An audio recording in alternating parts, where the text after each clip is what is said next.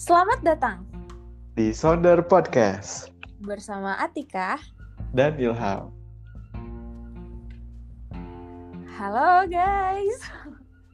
Welcome back to our podcast channel. Podcast channel. Yeah. Akhirnya kita tergerak Ham untuk rekaman lagi. Setelah berapa minggu kita libur dulu ya. Libur kebanyakan libur. Aduh, alhamdulillah kita nggak mager kali ini. Ya, setelah kita ngumpulkan niat dari minggu lalu, Iya. finally. iya, iya.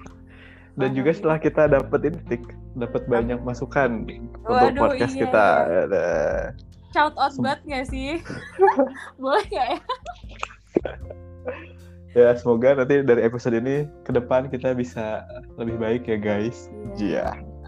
Amin amin. Pengennya sih bisa langsung merubah ya, cuman apa daya kan kita eh, tidak seprofesional itu ya. Jadi nggak bisa nih langsung Betul sekali. langsung langsung merubah gitu. Oke, Eh, kali ini asik kita Asik. mau bahas sesuatu yang kalau menurut gue nih Ham ini pasti pasti banget nih Pasti, Pasti. banget. pasti banget. Semua orang pernah merasakannya. Waduh, semua orang, apalagi kita ya yang usia usia segini kayaknya. Iya apalagi ya umur umur kayak gini lah kayak udah jadi makanan sehari-hari gitu. Heeh, kayak eh, umur tuh masih 25 tapi kita udah mikirin tuh udah jauh ntar 26 gimana udah 7 gimana 30 gimana 40 gimana 50 gimana aduh eh, apa pekerjaan gue kayak gimana apa semuanya dipikirin Pikirin. Jadi kita hari ini mau bahas tentang how to stop overthinking everything in life. Uh, Uh, uh. kayak setiap apalagi ya kalau kalau di pekerjaan ya kayaknya setiap setiap detik adalah overthinking gitu. hmm, apalagi kita anak-anak gini kan ya apa ya?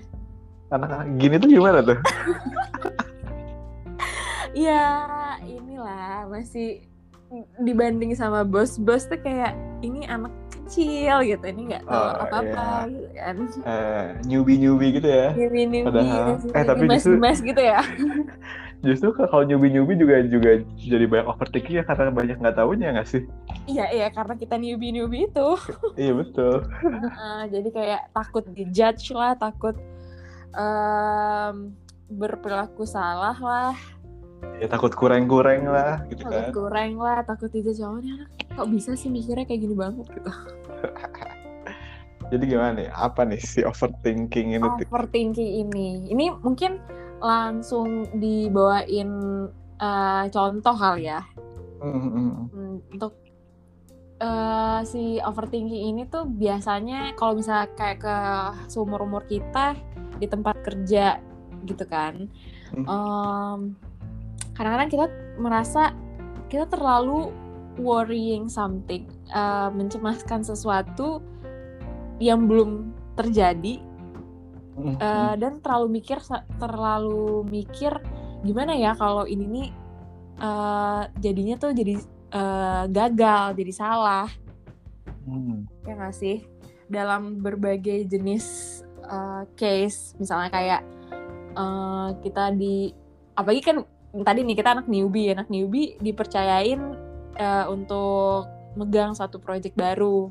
Habis itu kita pasti udah overthinking "Ya Allah ini nih gue bisa nggak ya ini nih akan sukses nggak gitu gitu kan Ya, ya. dan uh, biasanya itu edit up itu kita pikirin di dalam pikiran kita aja nih Ah, Yang- bener banget. ya kan Malah kita jadi worry, bergumul dengan diri sendiri gitu ya. sendiri aja di pikiran kita dan, dan akhirnya apa yang kerjain Hmm. karena kita udah takut duluan udah udah terlalu udah terlalu banyak mikir duluan sehingga menjadi waste uh, waste hour gitu. Jadi nggak berguna jadi unproductive gitu kan.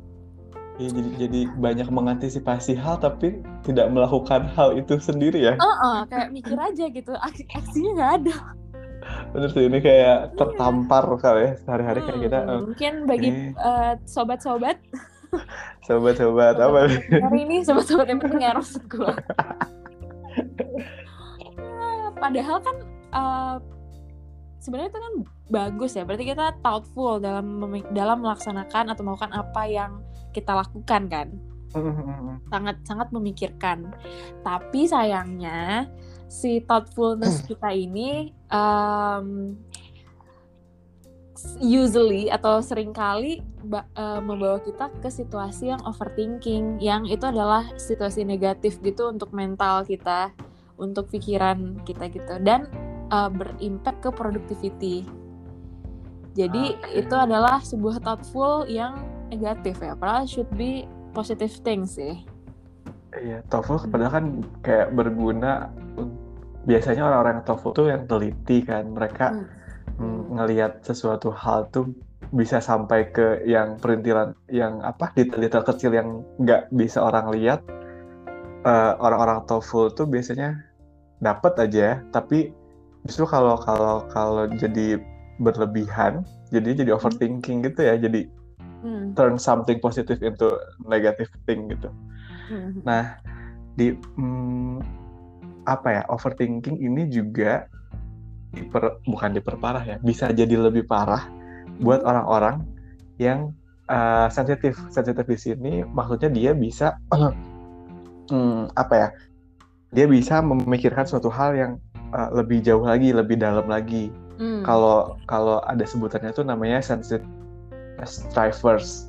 Hmm. Jadi high achiever mereka tuh memproses semua apa informasi atau hal-hal yang mereka dapetin buat buat mereka achieve sesuatu terus kan mereka tuh mikirnya tuh bener-bener dalam komprehensif gitu ya kompleks Hmm. eh, kayak ya itu supaya mereka pengen eh, apa yang mereka kerjakan itu jadi jadi yang terbaik lah ya Jadi kayak dan sukses uh, amazing. sukses amazing gitu Mm-mm. dan nah, dan ternyata di eh, orang-orang sensitive strivers ini katanya mereka lebih punya banyak lebih banyak eh, sirkuit otak yang aktifnya itu Hmm. eh, terka yang membantu mereka untuk eh, apa namanya eh, mental processing jadi kayak memprosesi sesuatu secara mental gitu ya apa yang mereka lihat apa yang mereka dapat nah sebenarnya itu mereka tuh punya kelebihan di mana otak eh, jaringan otak mereka tuh lebih banyak eh, apa ya jaringan yang aktif gitu ya buat memproses banyak hal kayak gini Hmm. nah nah tapi kalau mereka jadinya berlebihan mereka itu juga memproses sesuatu yang simple jadi lebih kompleks, Kompleks. lagi Iya iya iya iya. jadi eh, sebenarnya kan kadang kita suka ketemukan orang-orang kayak ini tuh sebenarnya simple tapi kok dia Mikirnya iya. bikinnya ribet ya gitu. tuh. ya kan Ah, nah bisa jadi dia jadi adalah sensitive strivers ini ya jadi kayak memandang karena dia saking punya pemikiran yang dalam jadi memandang sesuatu yang simple pun dia Jadi jadi, kompleks. jadi kompleks Iya banget iya iya gitu iya setuju gue. Iya, dan, Ada banget dan sih orang kayak gitu. uh, banyak sih biasanya kan apalagi kalau di tempat kerja atau waktu kuliah kan kayak nemu aja nih orang Hmm, kayak ada gini kayak aja. Maksudnya kayak kok bisa dia mikir kayak gini padahal harusnya kayak gini aja bisa deh gitu. bener bener bener nah si sensitive strivers ini juga kan sebenarnya ada karena kelebihan mereka yang punya Hmm. jaringan otak yang lebih apa ya lebih Hmm. banyak untuk memproses sesuatu sebenarnya. Keren banget mereka bi- malah bisa mengeksplor sesuatu dari berbagai macam angle terus Iya kayak iya iya. mm-mm. sudut pandang tuh mereka mereka bisa dapet lah nah tapi eh, di su- di suatu sisi yang lain ini tuh jadi malah jadi apa ya mata pedang juga buat mereka Hmm. karena jadinya mereka lebih mudah buat stres dan overwhelm gitu Iya iya. karena iya. Karena nggak apa ya nggak semua yang seharusnya mereka pikirkan secara kompleks malah jadi mereka pikirannya kompleks dan overthinking gitu Hmm. Oke. Wah, dasar si overthinking. si overthinking si overthinking.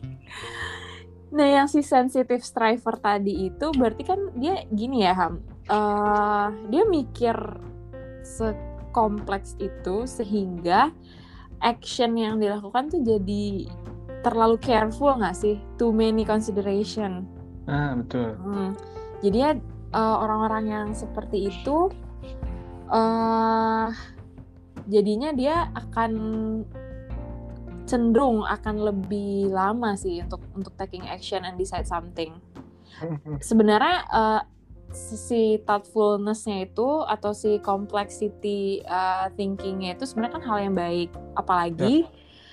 apalagi kalau uh, dia ada di posisi yang udah uh, leader ya, maksudnya udah udah punya anggota untuk diarahkan gitu-gitu kan. Hmm. Terus sebenarnya itu adalah uh, very good quality. Cuman uh, untuk orang-orang tertentu yang emang mungkin apa ya mungkin tidak terlalu bisa mengkontrol si sensitive drivernya tadi. Hmm. akhirnya uh, kemampuan dia tadi itu kemampuan si uh, thinking secara kompleks secara keseluruhan yang tadi malah jadi uh, turns into si overthinking. Betul? Hmm, betul betul. Ya sih gue juga jadi jadi inget kan dulu. Hmm, apa tuh? waktu gue interview kerja kayak hmm, apa uh -huh. kelemahan anda gitu kan Terus kayak uh itu yang tadi lo sebutin persis tuh gue gue gue kayak apa ya dalam memutuskan sesuatu gue pengen sebanyak banyaknya ya. variabel itu udah terpikirkan gitu iya iya jadi iya. kayak jadi kayak gue tuh pengen sesuatu tuh udah udah terpikirkan matang terus jadi kita pada ujungnya kita punya apa ya punya uh, keputusan yang paling bagus gitu kan. Iya, iya, yang menyeluruh ya. Uh, uh, tapi di satu sisi kan harusnya kita dalam suatu kondisi harus ngambil keputusan secara cepat, cepat ya. Iya, betul. Nah, inilah jadi yang menghambat menghambat si ini ya, si pengambilan keputusan karena mm -hmm. overthinking ini. Justru niatnya niatnya sebenarnya bagus tapi mm, kalau kalau jadi mengorbankan waktu terus uh -uh dan ya sebenarnya nggak semua hal juga penting kan pasti kayak yeah. Hal-hal tertentu punya porsi lebih banyak hmm. hal-hal tertentu punya porsi yang lebih sedikit untuk apa hmm. mempengaruhi si keputusan. Itu kayak gue banget. Aduh. Iya apalagi nah, terus, kita kita di, dituntut untuk bisa bisa memutuskan hal yang cepat gitu nggak sih? Dituntut cepat cepat cepat cepat cepat. Jadi kayak ah. Nah, iya kayak terus uh, dan ini ya tipikal apa ya interview kerja kan kayak, hmm. kayak setelah kita ditanya kelemahan pasti kan ditanya kayak uh, bagaimana kamu menanggulangi yeah. itu kayak hmm, hmm ada hmm. menarik kan kayak hmm, gue punya jawaban gue sendiri dulu tapi coba kita cross check ya jadi kita nih uh, bahasan kita hari ini tuh ngacu sama seperti biasa sebuah referensi uh, artikel dari uh, Harvard Business Review mm-hmm. yang yang tadi uh, Atika udah udah sebut judulnya How to Stop Overthinking Everything yang ditulis sama uh, Melody Wilding. Nah, setelah kita ini ya agak berkontemplasi diri nih so karena jiwa-jiwa overthinking ada di diri kita. Nah sebenarnya uh, apa ya gimana sih cara kita untuk ngurangin si overthinking ini uh, kayak personally baik dalam kehidupan ya tadi kehidupan personal ataupun di pekerjaan. Nah, si si Melody Wilding ini ada ngasih lima ini lima lah ya untuk hmm. gimana kita bisa berhenti overthinking. Ya. Nah, yang yang pertama mulai dari uh, put aside perfectionism. Nah, hmm, perfectionist. Nah, perfectionist kayak ya semua orang Gak tau sih, kalau di lingkungan gue agak cukup lo, banyak. Lo mau bilang semua orang perfeksionis ya? Enggak, enggak, enggak. Tapi, Sayangnya enggak. Sayangnya enggak. Tapi gue banyak menemukan orang-orang yang perfeksionis. Nah justru si perfectionism itu jadi apa ya blocker blocker yang paling besar buat yeah. kita ngambil suatu keputusan yang efektif dan efisien dan cepat gitu ya. Mm. Nah karena kenapa? Karena si perfectionism ini biasanya uh, gue mau mencapai sesuatu nah gue harus harus apa ya harus mencapai itu dengan uh, output yang sangat baik itu hmm. tapi gue nggak boleh gagal nah hmm. jadi si orang perfeksionis ini punya apa ya punya punya pola pikir uh, apa ya gue dapet itu dengan sangat baik atau ya udah gue nggak ambil itu sama sekali gitu Wah, Jadi nggak mau kalau ngambil itu tapi gagal, mendingan gue nggak usah ngambil. Tapi kalau gue ngambil itu gue harus ngambil yang terbaik. Waduh. Nah justru itu perfectionist. jadi ah, ah, jadi blocker yang paling besar nih Dan malah mengencourage kita untuk menjadi semakin overthinking. Iya. Ya jadi Malah jadi ini kan malah eh, bad side-nya adalah doing nothing at all. ya betul. Aha, iya.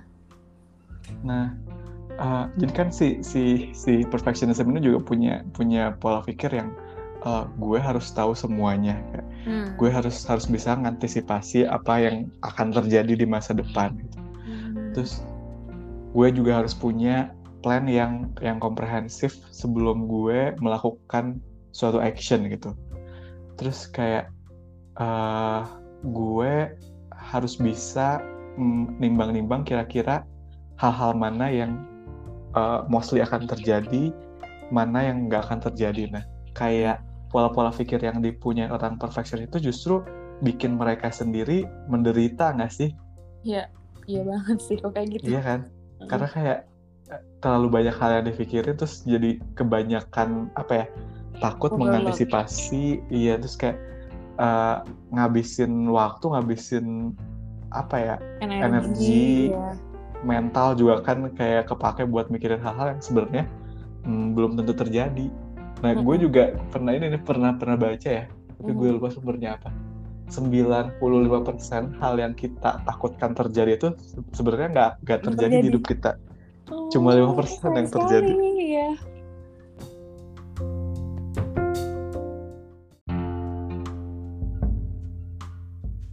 Nah, kalau kita ngerut lagi ke awal nih, Tik, Hmm. eh, overthinking itu kan datang dari gimana kita mm, punya pemikiran yang dalam. Kita bisa ngelihat suatu hal yang lebih dengan lebih kompleks dan dari berbagai sudut pandang. Nah, kalau kita tahu kita kenal dengan overthinking, kita bisa memanfaatkan sensitivitas itu mm, jadi sebuah superpower, jadi sebuah competitive advantage buat kita dibanding hal itu justru berbalik jadi overthinking.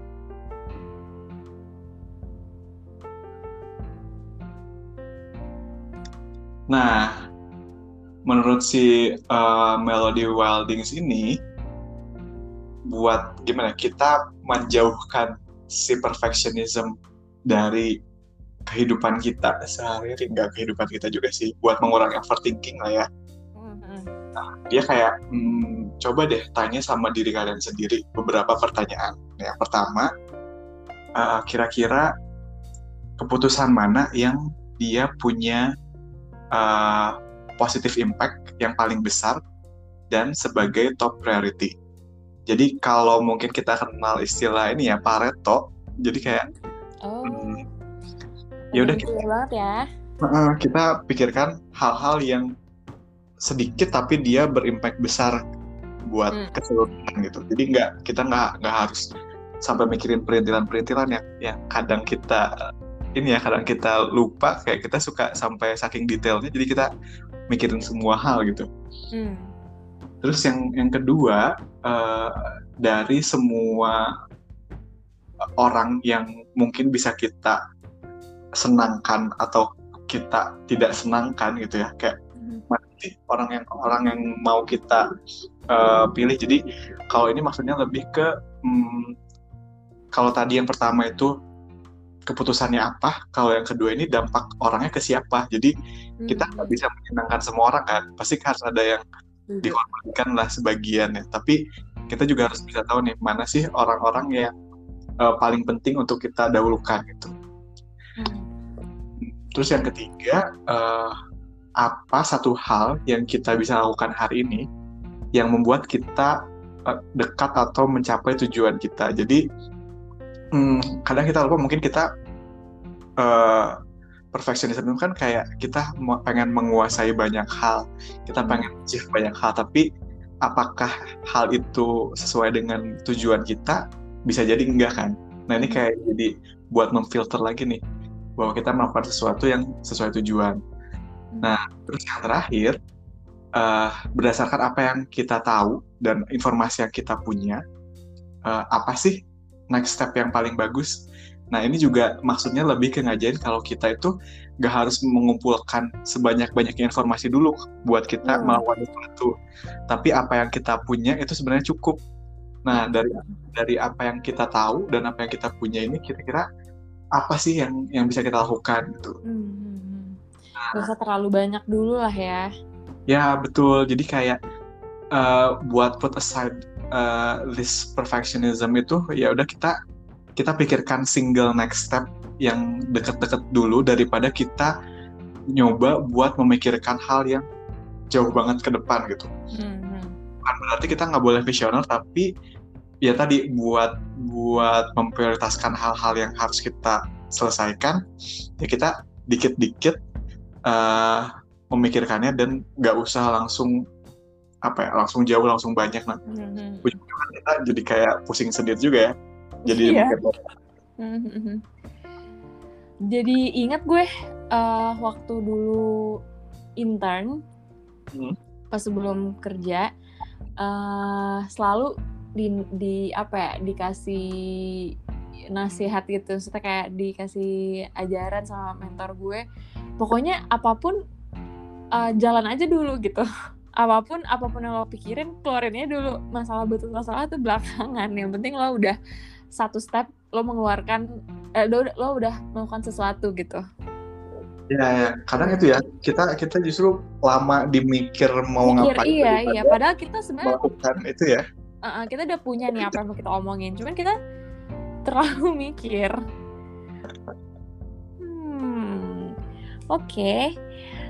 Nah itu kan tadi yang pertama ya yang dari kita kutip dari ya. artikelnya uh, Melody Wilding. Yang kedua uh, menurutku ini rada-rada mirip ya yaitu right right size the problem.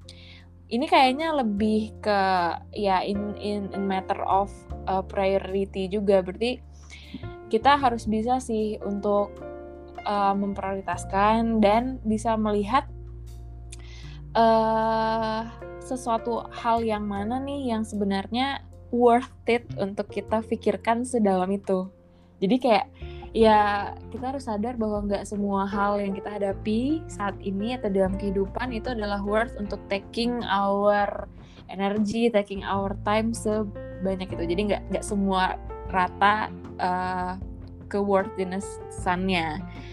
Itu mm, mm, ya bisa dilakukan dengan uh, ini ya bisa bisa kita lakukan tuh dari kita udah ada udah ada goals terus priority dan life yang eh, orang-orang yang akan terimpact yang seperti lo bilang tadi Ham ya. dari sana kita pasti bisa sih melihat uh, bahwa yang hal hal mana sih yang sebenarnya uh, meaningful dan yang mana yang worth it dan gak worth it untuk kita terlalu pusingkan dalam hidup ini. Nah, um, kalau dari artikel ini sih um, ada tipsnya adalah yang supaya kita nggak terlalu khawatir dengan disebutnya decision bombing kayak terlalu khawatir dengan hal yang kita decide ini adalah satu hal yang salah nantinya atau kita menyesal atau kayak gimana. Katanya uh, lakukan 10 10 10 tes. Waduh. Banyak ya 10 itu itu sih lebih ke um, untuk kita uh, setiap sebelum kita uh, memil uh, memiliki suatu decision kita pikirkan jangka pendek jangka panjang dengan eh jangka menengah dan jangka panjangnya. Apakah decision yang gue ambil pada saat detik ini itu akan berpengaruh cuman 10 uh, eh, berpengaruh nggak? 10 berpengaruh sejauh apa? Apakah cuman 10 minggu 10 bulan apa sampai 10 tahun ke depan? Apakah decision gue ini akan se-impact itu sampai ke 10 tahun ke depan nah dengan adanya kita bisa mendefine impact dari decision kita ini uh, cuman jangka menengah jangka pendek atau bahkan jangka panjang itu akan memberikan uh, kita perspektif sih. Jadi uh, kita bisa mengetahui bahwa yang mana yang uh, matters, yang mana nggak terlalu matters sehingga nggak perlu put much energy. di sana. Padahal kan sebenarnya yang kadang-kadang kita pikirkan tuh setelah ini ya Ham setelah beberapa minggu itu ini sering banget terjadi di ini ya di di, di kantor. Kayak misalnya kita stres banget minggu ini gitu. Kita udah deg-degan banget udah melakukan sesuatu ternyata nanti sekitar dua minggu lagi kita udah lupa juga sih detail detail detail kejadiannya. Iya karena kayak, kayak Padahal kita waktu itu kita udah capek banget mikirin ini mikirin hal itu misalnya iya ternyata kan itu not a big deal ketika kita apa ya melewatkan suatu hal kita udah selesai ya ya udah gitu kan gak akan gak akan jadi beban pikiran di masa depan juga kan itu sih iya kayak buat self notes juga ya kayak ya udah gue pikirinnya secukupnya aja lah toh Iya. nanti juga ya udah gitu kan Asli. Karena mikir ya Allah waktu itu ngapain coba gue terlalu mikir kayak gitu banget ya gitu. Aduh emang manusia. Iya nah Hmm. terus kita move ke nomor ketiga nih kalau kata Hmm. si hmm, Melody ini Mhm. yang ketiga yang ketiga kita bisa leverage the underestimated power of intuition nah Ooh, I like intuition. kayak kayak mungkin ya kalau selama di akademik kan intuisi adalah sesuatu yang tidak ilmiah ya Ah, iya banget tidak ya. bisa dibuktikan gitu kan Bisa tuh pakai intuisi. Apalagi di uh, perkuliahan kita, Ham.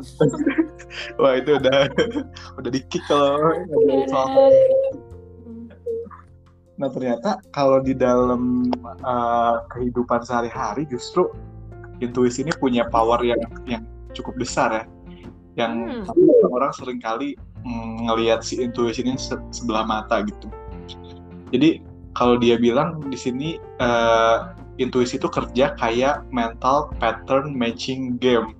Nah Uh, jadi jadi kayak dia um, melibatkan mental kita terus dia mm, menghubungkan pattern-pattern yang udah terbentuk di otak kita supaya gimana caranya kita bisa uh, apa ya me- mengambil satu keputusan lah ya jadi kalau si si intuisi ini sendiri flow-nya itu kita menghadapi satu situasi nih Hmm. terus kita bisa nge-assess situasi itu secara cepat berdasarkan pengalaman kita sendiri. Nah, Oke. dan dan itu akan eh, ngasih hmm, apa ya keputusan terbaik lah, keputusan terbaik berdasarkan apa yang kita tahu dan apa yang kita punya gitu. Hmm. Si intuisi ini tuh kan eh, sebenarnya jadinya le- lebih cepat ya daripada kita menggunakan eh, hal yang rasional atau pemikiran rasional. Kalau rasional kan kita uh, punya harus ngumpulin data dulu, kayak nyari referensi yang valid gitu kan. Hmm. Sementara kalau intuisi cukup dengan apa yang kita tahu gitu. Nah, si intuisi ini justru bagus kalau kita nggak nggak punya banyak waktu, nggak punya banyak resource yang bisa kita reach. Hmm. Nah, secara secara ilmiah katanya ini juga apa ya? uh, dibuktiin sih kalau intuisi sendiri emang emang nggak bukan bukan cara pengambilan keputusan yang terbaik tapi kalau intuisi itu dikombin sama uh, analytical thinking yang di mana kita punya skill analytical itu nah ini justru bisa jadi uh, apa ya bikin kita bikin sebuah keputusan jadi lebih baik lebih cepat lebih akurat dan juga uh, punya kita punya apa ya mm, confidence atau kepercayaan diri yang lebih terhadap apa yang kita lakukan gitu. Iya, iya, iya. Kepercayaan diri. Oke, setuju Hmm. gue. Hmm. Nah, di sini juga ada ada ada fun fact yang menarik. Jadi dia uh, ada satu studi gitu kan. Hmm. Dia teliti orang-orang yang beli mobil. Nah, jadi ada dua kelompok orang dia pisahin. Yang satu kelompok orang yang dia uh, membeli mobil itu dengan proses yang sangat hati-hati. Jadi kayak dia uh, riset dulu, dia ngumpulin informasi dulu terkait mobil apa yang kira-kira cocok buat dia gitu kan. Nah, di sisi lain uh, kelompok orang yang mereka ini namanya intuitive purchaser. Jadi kayak ya udah mereka beli sesuai intuisi mereka aja, mereka cocoknya kayak gimana. Hmm. Ternyata setelah beli mobil itu orang-orang yang tadi careful buyers itu mereka bikin analisis buat mereka sendiri beli mobil itu cuma seperempatnya aja mereka yang happy dengan keputusan mereka. Oke, okay. nah, udah capek. Sementara, nah, sementara yang yang yang intuitive purchaser mereka justru 60% lebih happy. Mm-hmm. Nah, ini tuh uh, katanya karena uh, berdasarkan rapid cognition ya. Jadi kayak ya udah mereka berpikir cepat, terus uh, thin slicing. Jadi kayak ya udah nggak nggak perlu banyak mempertimbangkan sesuatu. Jadi mereka bisa ngambil keputusan secara wise tanpa overthinking. Nah ini bisa jadi juga karena semakin banyak kita tahu, semakin terus kita mengambil keputusan yang bertolak belakang dengan apa yang kita tahu. Jadi kayak ada penyesalan, penyesalan gitu nggak sih? Iya iya iya betul nah, betul. Kita beli beli gadget, pengen beli headphone gitu, kita udah banyak option. Yang ini bisa ini, yang yang itu nggak bisa ini, yang itu nggak bisa itu. Tapi ketika beli, ya udah ini yang terbaik. Tapi kan pasti yang terbaik itu punya kekurangan kan. Nah, iya, kita tahu kekurangan itu bisa di cover sama opsi yang lain. Jadi kayak Hmm, itu sih, Karena kita gitu. tahu nih uh, lebihnya ada di mana, kurangnya ada di mana. Jadi iya, nah, kita nggak mendapatkan yang sempurna kita inginkan. Mm-mm, justru ternyata lebih baik ya udah apa yang kita tahu kita nggak usah banyak tahu yang lain kita happy aja dengan yang kita punya ya harusnya. Iya iya emang semakin banyak tahu tuh semakin sulit ya. Semakin sulit bener. Uh-uh. Uh, nah, mungkin ini ya. Hmm? Eh oke okay, lanjut dulu lanjut dulu lanjut dulu. Nah, uh, berhubungan dengan si intuition ini juga kayak hmm. ada ada ada research lain lah ya kayak dia namanya day of uh, disinhibition. Jadi kayak dia uh, seharian tanpa perlu memikirkan banyak hal cukup dengan yang dia tahu gitu ya. Hmm. nah di sini kak case-nya itu di uh, ada apa ya namanya? Mana sih? Day of Disinhibition, Disinhibition ini ya? Uh, jadi kayak dia kayak seorang uh, ini gue katik apa ya? Dia tuh pelayan ya? Bukan si Taran Study Project Lead kan? Hah? oh ya jadi si Taran sih Taran Taran kan ada ba baru kan paragraf baru kan Terence the product lead I mentioned earlier. Oh iya. Dia menerapkan si Terence ini menerapkan uh, si menerapkan uh, saran si melodi yaitu dengan day uh, day of this disinhibition di mana dia akan let let di hari itu dia akan let go aja kayak impulsivity nggak terlalu yeah, banyak mikir gitu-gitu kan Okay. Within a few minutes they understood times you trust your gut. Oke. Okay. Trust your gut. Oke okay, oke. Okay. Kita mulai lagi. Satu, dua, tiga. Nah, di sini juga ada ada case lain nih, Tik. Jadi hmm. kayak seorang project lead gitu, dia uh, nyoba nerapin yang namanya day of uh, disinhibition. Jadi dalam satu hari kayak dia ya udah dia melakukan apa yang dia tahu dengan intuisi dia gitu ya. Nggak dia ketika dia dihadapkan pada satu hal dia nggak terlalu banyak nyari informasi lain tapi ya udah dia hadepin aja gitu. Nah, apa yang kepikiran aja ya? Iya, apa yang kepikiran dan apa yang dia bisa. Dia jadi ketika dia menghadapi sesuatu dia nggak minta tolong ke orang lain juga buat kasih apa ya, kasih pertimbangan gitu kan nah hmm. ternyata dia dia rasa kalau hal ini tuh uh, menempatkan dia di pikiran terbaik buat uh, dealing dengan apa yang dia hadapin gitu jadi dia nggak nggak banyak worry. Dia dia pede aja dengan apa yang dia uh, apa dia lakukan gitu. Nah jadi uh, di sini tuh di eksperimen itu dia cukup uh, apa ya nyisikan beberapa menit. Terus setelah dia melakukan day of uh, disinhibition itu ya beberapa menit. Terus uh, dia ngelis tiga dari lima uh, kali dia percaya dengan uh, apa yang dia lakukan dengan intuisi dia dan apakah si outcome-nya itu favorable apa enggak gitu jadi hmm. nah dengan itu dia kayak bisa buktiin kalau kalau dia sendiri dengan apa yang dia punya dengan kapabilitas dia dia tuh bisa melakukan sesuatu yang favorable gitu. Iya iya iya, ya nggak dia sebenarnya nggak nggak perlu harus tahu semuanya dulu untuk bisa memutuskan. Ya, kayak ya udah adepin aja lah. Lo, lo sebenarnya capable gitu. Kayak Iya, meningkatkan iya. kepercayaan diri juga kan. Iya iya iya iya. Iya berarti itu dia pede sih, keren sih. Hmm. Iya, coba kita gitu ya. Tapi kayaknya susah. Susah sih. Nah, talking about intuisi, mungkin gue kepikiran tentang gini nih.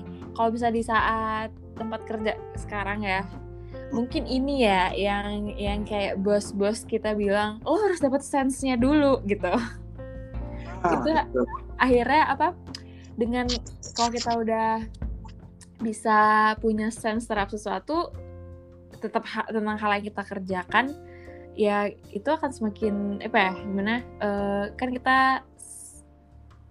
dengan berjalannya waktu itu bisa menggunakan power of intuisi itu sehingga keputusan keputusan keputusan yang kita bikin tuh kayak sat sat sat sat gitu. Iya, iya. Berarti yang yang experience lebih diuntungkan lah ya. Lebih Iya, teruji iya, kali iya. ya Lebih teruji sih. Iya iya, that's why kali ya butuh Butuh waktu. butuh pengalaman kerja yang bertahun-tahun ini. Ah, Oke, Eh, untuk nextnya Ham, yang poin keempat ya lagi ya. Yap. Poin keempat itu adalah eh, limit the drain of decision fatigue. Jadi mungkin tanpa kita sadari ya, kita tuh eh, melaku, memilih memutuskan banyak hal setiap hari from the simplest thing sampai uh, the most complex thing mungkin ya. Hmm. As a simple of kita bangun tidur em, eh, langsung bangun apa kayak mau cek HP dulu habis itu eh, mau makan apa hari ini terus apakah mau makan makan hari ini itu bingung sih gue orang yang bingung juga tuh mau makan hari itu makan apa. Habis itu em, mau ngerjain apa dulu. Kan itu merupakan itu dari kegiatan sehari-hari itu udah part of the decision we make kan. Apa belum lagi decision decision yang di make eh, dalam eh, kerja gitu kan Aha. Nah, ternyata eh, disadari atau enggak, setiap decision yang kita lakukan setiap hari tadi itu itu pasti mengkonsumsi mental, emosional, energi kita. Yap. Nah, oleh karena itu eh, kita harus bisa memilah-milah juga yang gimana ya? eh, kita harus memfokuskan energi kita tuh eh, untuk men-take decision yang matter gitu. Jadi menyalurkan banyak energi ke sesuatu yang lebih eh, gede impact-nya atau yang lebih eh, butuh dipertimbangkan secara lebih matang. Jadinya kita harus bisa memanage um, sesuatu hal yang minor decision seperti mau pakai baju apa besok hari atau mau berangkat jam berapa besok pakai apa itu uh, lebih di uh, manage sih, misalnya lebih dipersiapkan lebih matang plannya. Karena itu kan sesungguhnya bisa kita siapkan sehari sebelum atau gimana kan? Yap. Atau bisa juga untuk uh, meminimalisir mau makan apa atau mau masak apa, kita dalam seminggu udah punya weekly plan mealnya. Jadi kayak per hari itu udah langsung masak aja kan, tanpa kita terus mikir mikir mikir dulu mau masak apa gitu. Mhm. Jadi ya gimana ya pandai-pandai untuk mengeliminate uh, minor decision sehingga kita bisa memfokuskan energi kita itu untuk sesuatu yang lebih matters gitu, yang lebih uh, but emang butuh untuk kita seriusin gitu. Hmm. Iya, kalau contohnya kayak kalau kita mau pesen GoFood kayaknya lebih lebih lama scrollingnya daripada Jujur si abang banget. nganterin dan kita makan gitu kan. Iya, itu udah udah sampai kadang-kadang kalau nggak ketemu tuh bisa bad mood juga nggak sih? Em kayak kok nggak ada yang enak sih gitu. Padahal oh my god that's a very everyday decision gitu. Ujung-ujungnya apa masak mie atau makanan yang ada di rumah aja lah gitu kan. iya iya, padahal udah abis abis sejam kali scroll scroll. Sih. Oh ya, dan terus di di artikel melodi ini eh, mungkin kalau itu kan tadi contohnya dalam kehidupan sehari ya. Kalau mungkin kalau misalnya di diterapkan dalam lingkungan profesional atau lingkungan kerja, uh, bisa jadi kita eliminate um, minor decision itu dengan ya udah uh, ikutin aja best practice yang ada dulu atau kita stick to standardized protokol yang udah ada, udah udah udah secara global dipakai gitu. Jadi sehingga kita nggak terlalu uh, invest energy and time untuk mendefine best um, best practice sendiri atau standar sendiri gitu dalam hal yang kita lakukan. Dan hmm. project-project yang dilakukan. Jadi kayak ya fokus bisa sehingga decision kita bisa lebih fokus untuk inovasi mungkin atau untuk kolaborasi gitu. Iya, jadi dia lebih ke mengencourage buat kita nggak melakukan spontanitas untuk hal-hal yang minor ya. Justru yeah, itu bikin betul. bikin wasting time ya. Uh, uh, uh, uh. jadi kayak kita punya alokasi waktu sendiri buat mikirin hal-hal kecil kayak gitu. Hmm, menarik menarik. Patut dicoba nih supaya nggak scrolling pun lebih lama daripada yeah, yeah, yeah. abangnya datang. Nah terus kita next nih ke ke poin yang terakhir poin kelima. Uh, kalau saran dari si Melody ini dia uh, sarankan untuk kita construct creative constraints. Nah, mm-hmm. nih uh, berhubungan dengan poin ini, mm-hmm. kalau kalau kita pernah dengar ada Parkinson's law ya, mm-hmm. ini jadi reminiscing. Shout out banget untuk MRI deh, Beh. Kuliah manajemen proyek Patota. Patota, oke. Okay. ya, jadi kalau uh, Parkinson Law ini bilang kalau work expands to the time we allow it. Jadi pekerjaan itu ya akan mengekspand diri dia sampai waktu yang kita tentukan gitu, sampai batas waktu yang kita tentukan alias ya makin mepet deadline-nya ya makin kita kerjain kan kayak ya, gitu. Ya, ya. Ini ya the power of kepepet. the power of kepepet dan the power of deadliners. Iya iya iya iya betul. Nah, buat uh, ini juga ternyata berlaku buat kaum kaum yang uh, sensitive drivers itu tik. Hmm. Jadi ternyata overthinking juga expense to the time we allow it. Jadi makin hmm. kita punya banyak waktu buat mikirin suatu hal, ya sepanjang waktu itulah kita bakal mikirin hal itu gitu. Iya iya. Jadi makin deket ya makin kepikiran, tapi yang nggak enaknya dari jauh juga udah kepikiran gitu kan. Iya iya iya udah nah, energi consuming banget. Energi consuming banget. Jadi nah. uh, mending kita uh, tahu nih hmm, kita batasin lah ya. Kalau di sini dia uh, minta kita supaya kita uh, apa ya mem bisa membatasi daripada si overthinking yang time consume itu kita bisa kayak creating uh, apa ya namanya uh, accountability through creative concern. Jadi uh, batasan-batasan uh, yang kreatif, misalnya dia contohin kalau kita menentukan satu waktu untuk membuat pilihan. Jadi mirip sama hmm. poin yang sebelumnya juga ya. Jadi hmm. kita punya alokasi waktu. Uh, kita akan memikirkan hal ini tuh mulai dari kapan sampai kapan. Mm-hmm. Kalau bisa jangan panjang-panjang karena makin panjang makin kepikiran. Stress ya, makin kepikiran. Terus, uh, nah kalau kita udah bisa ngeset waktu itu katanya hmm, kita bisa put di kalender kita bisa set reminder atau kalau kita berhubungan sama orang lain kita bisa kontak tuh orang itu mereka tuh bisa nunggu sampai kapan sih sampai kita bisa mengeluarkan uh, decision yang relate sama mereka gitu. Uh, uh, jadi kayak uh, ya udah kasih tahu mereka kapan mereka bisa expect uh, apa yang mereka inginkan dari kita gitu kan. Ya ya ya.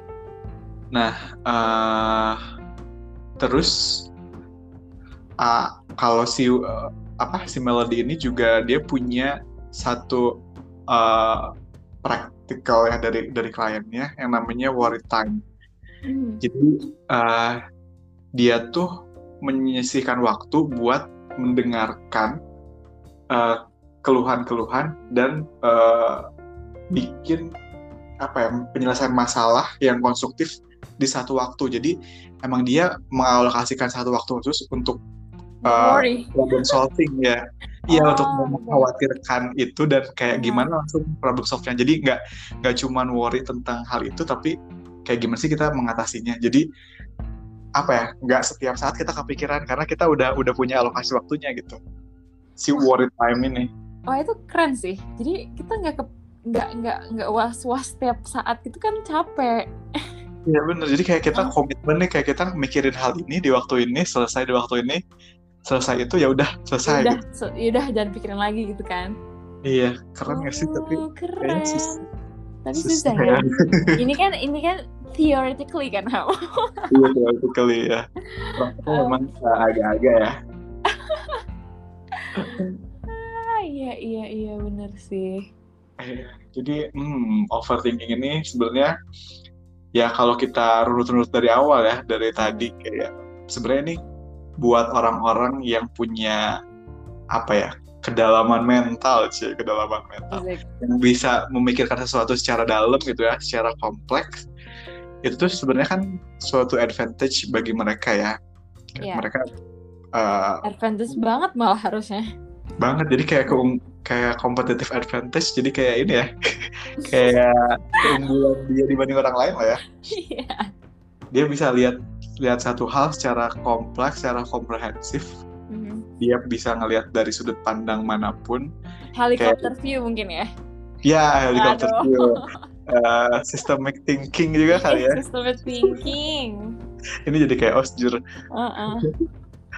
nah justru itu bisa membantu dia melakukan menyelesaikan suatu masalah dengan dengan luar biasa ya tapi Mhm. di sisi lain kalau kita nggak bisa handle itu secara bijak malah jadi kepikiran ke mana-mana yang malah yang simple jadi ikutan kompleks nah itu kan bisa jadi kita overthinking ya Mhm.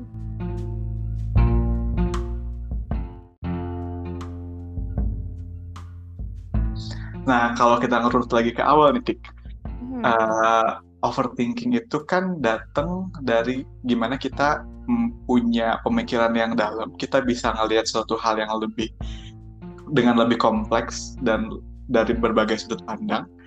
Nah, kalau kita tahu kita kenal dengan overthinking, kita bisa memanfaatkan sensitivitas itu mm, jadi sebuah superpower, jadi sebuah competitive advantage buat kita dibanding hal itu justru berbalik jadi overthinking.